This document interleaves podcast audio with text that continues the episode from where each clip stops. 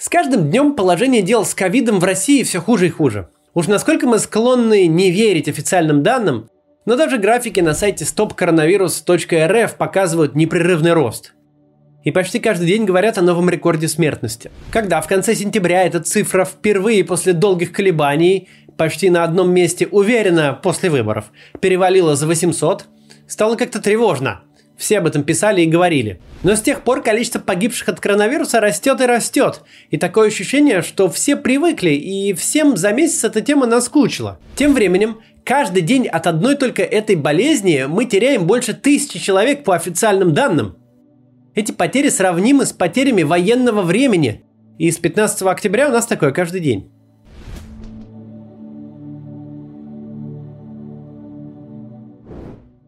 Кроме официальной смертности от ковида, есть еще избыточная смертность. Такой высокой избыточной смертности у нас не было уже давно. Подобная картина была во время только, может быть, Второй мировой войны и в середине 90-х годов.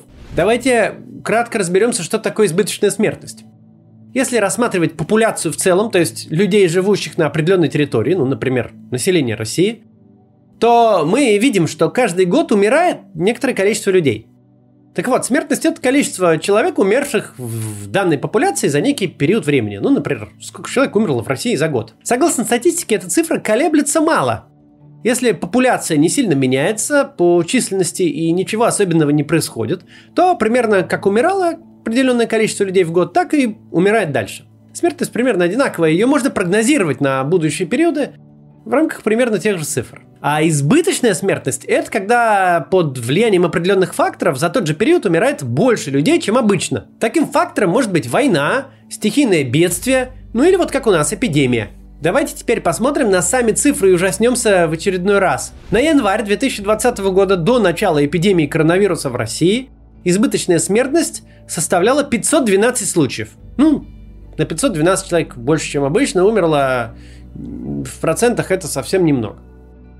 В декабре того же 2020 года уже было целых 96 тысяч избыточных смертей. Избыточная смертность возросла за первый год пандемии в 187 раз. Медиазона подсчитывает избыточную смертность, исходя из данных Росстата. Так вот, а в России умерло на 717 901 человек больше на момент сентября 2021 года. Естественно, сейчас во всем мире все говорят о вакцинации, как о спасении от этой напасти – чем больше доверия граждан к правительству и в целом, чем выше в обществе уровень доверия, тем легче идет вакцинационная кампания. Мы с вами живем в стране с крайне низким уровнем доверия людей как друг к другу, так и к правительству.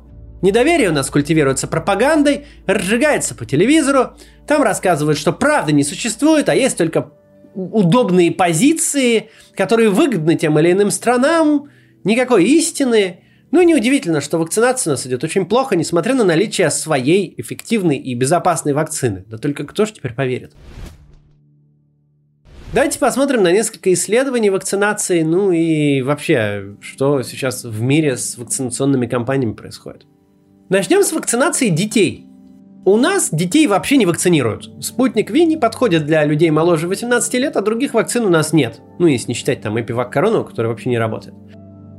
Эм, так вот, э, сейчас в мире начинают вакцинировать детей. И не просто так. Дети болеют ковидом так же, как и взрослые. Единственное, они болеют легче, ну и меньше умирают. Но последствия ковида, как э, на когнитивные способности, так и на просто жизнь, остаются у многих детей надолго. Поэтому вот вопрос вакцинации детей э, сейчас встал, и есть вот исследование про вакцинацию детей, довольно интересное, которое и в принципе про ну, не только детей, а в целом про вакцинацию, э, позволяет нам много интересного узнать. Так вот, на днях оно было опубликовано. Это исследование проводила международная команда ученых из трех учреждений. Бостонской детской больницы, это самое передовое педиатрическое лечебное учреждение в Соединенных Штатах, исследовательский институт э, Клалит в Израиле – и Гарвардской школы общественного здравоохранения. Организованное исследование было так. Команда исследователей Бостонской детской больницы использовала данные, которые предоставила больничная касса Клалит. Это крупнейшая страховая медицинская организация в Израиле. Медицинская страховка в Израиле обязательно, так что в исследовании наблюдались не какие-то особенные люди, а совершенно обычные израильтяне определенной возрастной категории. Исследовали там 184 905 подростков. Половина были привиты вакциной Pfizer, половина была не привита. Все эти подростки соответствовали следующим критериям. Возраста 12 до 18, они никогда не болели ковидом раньше и не были ранее вакцинированы от него. Не сидели на изоляции, не подвергались э, повышенному риску заражения ковидом в последние два дня перед началом исследования. То есть э, не были в больницах и не посещали врачей. Изучали следующие исходы. Подтвержденная коронавирусная инфекция, то есть положительный тест на ковид, и симптоматическое течение коронавирусной инфекции, то есть подтвержденные симптомы или госпитализация. Учитывались возраст, хронические заболевания, принадлежность к определенному сектору, типа, например, арабскому, ультраортодоксальному и так далее. На тот момент более 95% циркулирующих по Израилю штаммов вируса составляла та самая дельта. И когда в Израиле началась четвертая волна, из-за распространения дельты возник вопрос, защищает ли существующая вакцина от этого штамма. Так вот, а результаты исследования показали, что наиболее эффективна она через неделю после второго укола. Она защищает от заражения дельтой и предотвращает симптоматическое течение заболевания. В первые несколько недель после прививки вакцина продемонстрировала высокую эффективность по обоим параметрам и в отношении лабораторно подтвержденной инфекции, и в отношении симптоматического ковида, вызванного штаммом дельта.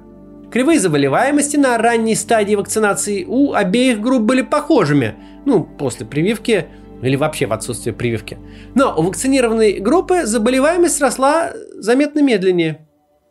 Эффективность файзеровской вакцины составляла 59% у подростков с 14 по 20 день после первой дозы, 66% с 21 по 27 дни после первой дозы.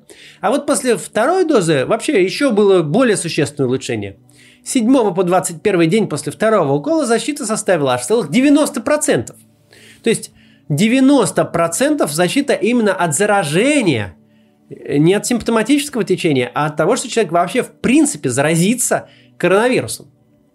А вот против симптоматического течения с 21 по 27 день после первой дозы защита была 82%, а с 7 по 21 после второй 93%. Результаты были опубликованы в New England Journal of Medicine 20 октября.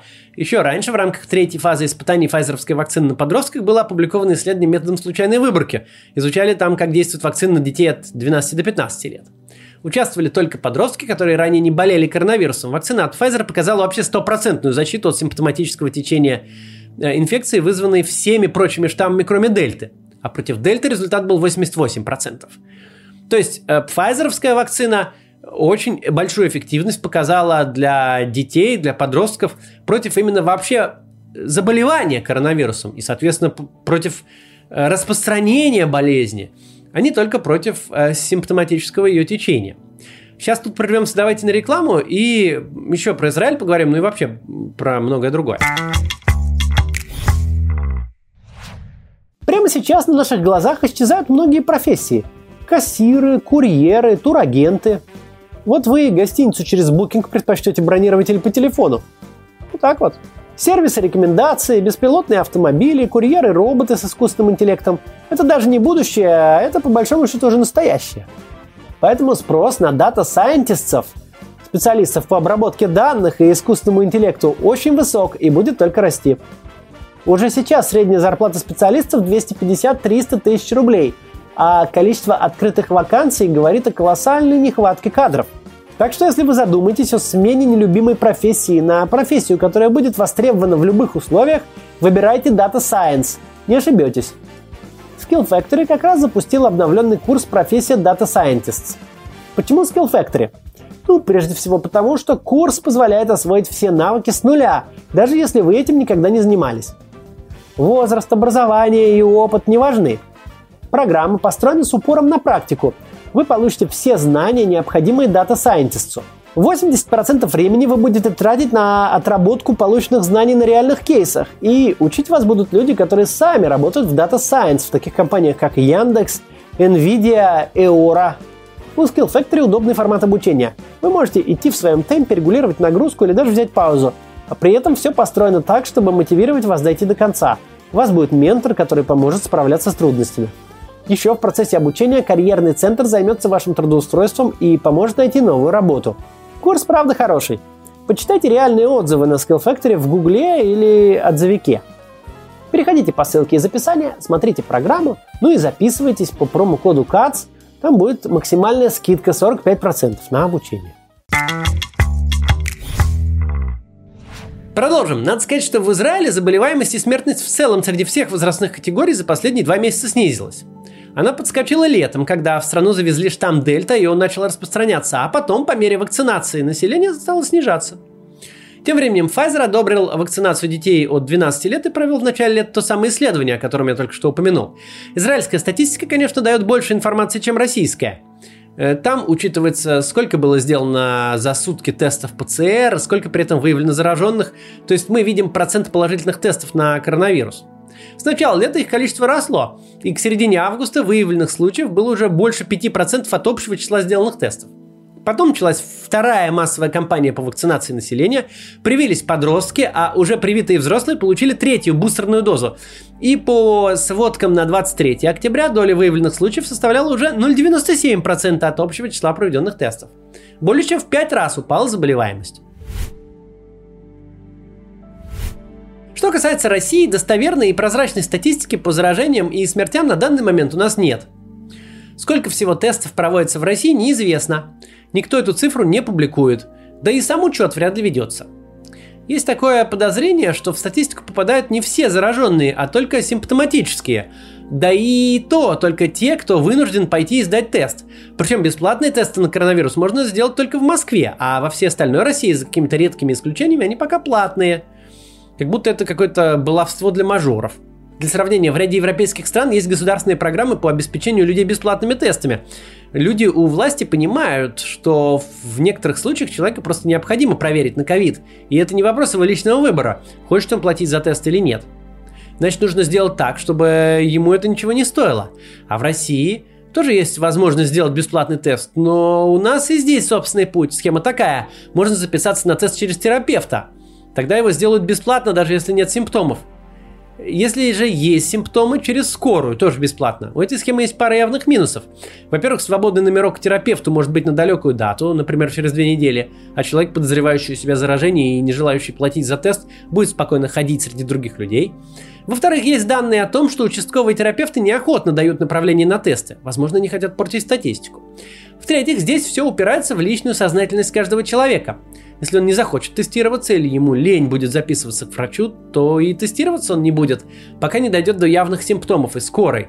И он, конечно, уже успеет всех вокруг перезаражать, если болен. В итоге получается, что ПЦР сдают только те, кому настолько плохо, что они готовы даже заплатить за анализ. Все это, конечно, приводит к очень повышенной скорости распространения пандемии. Еще для сравнения, в Израиле бесплатно тестируют всех контактных, неважно, с симптомами или без. Тем временем в России никто без особых симптомов платно тестироваться не пойдет, да и с легкими симптомами тоже. В России человек с температурой 37 и потерей обоняния, скорее всего, вообще не станет делать тест на ковид, ни платный, ни бесплатный. Потому что, а вдруг тест будет положительный, его изолируют, не пустят на работу, не заплатят денег. Он лучше пойдет прямиком на работу, и там, естественно, будет заражать других, а в статистику попадут только те, кому не повезло с течением болезни. Поэтому можно ожидать, что вчерашняя, например, цифра в 37 тысяч 930 новых случаев – это малая часть того, что есть на самом деле. Следовательно, процент умерших от числа инфицированных вычислить тоже сложно. Ну, ладно, допустим, что официальные цифры более-менее верны, и посмотрим, что у нас получается. Статистика по смертности говорит нам, что за 24 октября от ковида погибли 1072 человека. Это 3% от числа зараженных. Вообще-то это очень плохой результат. В Германии за тот же день умерли 16 человек при 13 437 новых заражений, то есть 0,12%. Если полагаться на эти вот официальные данные, то процент умерших от числа инфицированных в России в 25 раз выше, чем в Германии. Хотелось бы думать, что такие цифры получаются из-за погрешности в подсчетах, но есть другая статистика, и она неумолима. В России вакцинировано всего лишь 36% населения, и часть из них еще эпивак короной, которая не работает – а в Германии 68%. Поэтому в России люди намного чаще болеют симптоматическими формами ковида и умирают от него, что, в общем-то, к сожалению, логично. Итак, мы поговорили про файзеровскую вакцину. И как это поможет нам в России, где Pfizer нет и пока не предвидится. Дело в том, что вакцина – это препарат с определенным действием. Если это действие есть, то неважно, кто производитель, она свою функцию выполняет – позволяет получить антитела к ковиду. Если антитела есть, значит она защищает, а если антител столько же, сколько от Pfizer, то и защищает она также. Разница между вакцинами, которые используются сейчас во всем мире, незначительна. Особенно если рассматривать ее с точки зрения рисков для человека, не привитого вообще ничем. Спутник не отстает от признанных э, вакцин по параметрам эффективности и безопасности. Он изготовлен по тому же принципу, что и признанные ВОЗ вакцины от Johnson Johnson и AstraZeneca. То, что спутник не признают в ряде стран, это политические или бюрократические игры, как и то, что западные вакцины не признают в России. Участникам этих игр позор и тысячи минусов в карму. На данный момент спутник Ви успешно прошел третью фазу испытаний, а недавнее независимое исследование результатов вакцинации показало эффективность спутника Ви против тяжелого течения коронавируса. Это исследование провели ученые из Европейского университета, медицинского института имени э, Березина Сергея, Первого меда э, в Санкт-Петербурге и Тарусской больницы. Оно длилось с 3 июля по 9 августа, когда 90% заражения ковидом уже вызывал дельта-штамм. И вот что выяснилось. Даже если вакцинированный человек заразился коронавирусом и у него появились симптомы, госпитализация ему, скорее всего, не потребуется. Вакцинация на 81% защищает привитого человека от попадания в больницу. Исследователи проанализировали данные 13 894 пациентов. Это все были симптоматические больные, поступившие в сортировочные центры медицинского института. Из них 1291 были полностью вакцинированы – из всех них только 17 человек в итоге направились в стационары. Остальным госпитализация не потребовалась. Таким образом, доля госпитализированных пациентов составила всего 3,4%. Эти данные совпадают с данными из других стран, где изучались другие вакцины. Невакцинированные больные попадают в больницу с ковидом в те же 5 раз э, чаще, чем вакцинированные. Еще немного цифр из этого питерского исследования – от поражения легких, которые может выявить компьютерная томография, спутник Ви защищает на 54%, а от тяжелого поражения на 76%. Ни у одного из полностью вакцинированных пациентов не было тяжелой формы пневмонии, да и легкие ее формы встречались редко. Зато среди пациентов, у которых поражение легких составило 75% и более, не оказалось ни одного привитого двумя дозами спутника Ви. Авторы исследования не собирали информацию о том, какой именно вакцины прививали людей – но по официальным данным, на конец июля текущего года 96% привитых петербуржцев получили именно спутник. Напоследок о противопоказаниях. А то у нас тут в последнее время появилось рекордное число людей, убежденных, что им нельзя делать прививку. Вот, что она им что-нибудь усугубит или вообще убьет. Не знаю.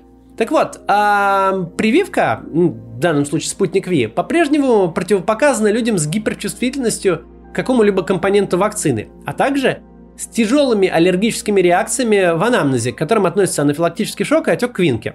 Если что, крапивница и прочее подобное к ним не относятся. Если тяжелая реакция возникла после первой дозы, в этом случае вторую вводить не будут. Это редкие явления, таких людей очень мало.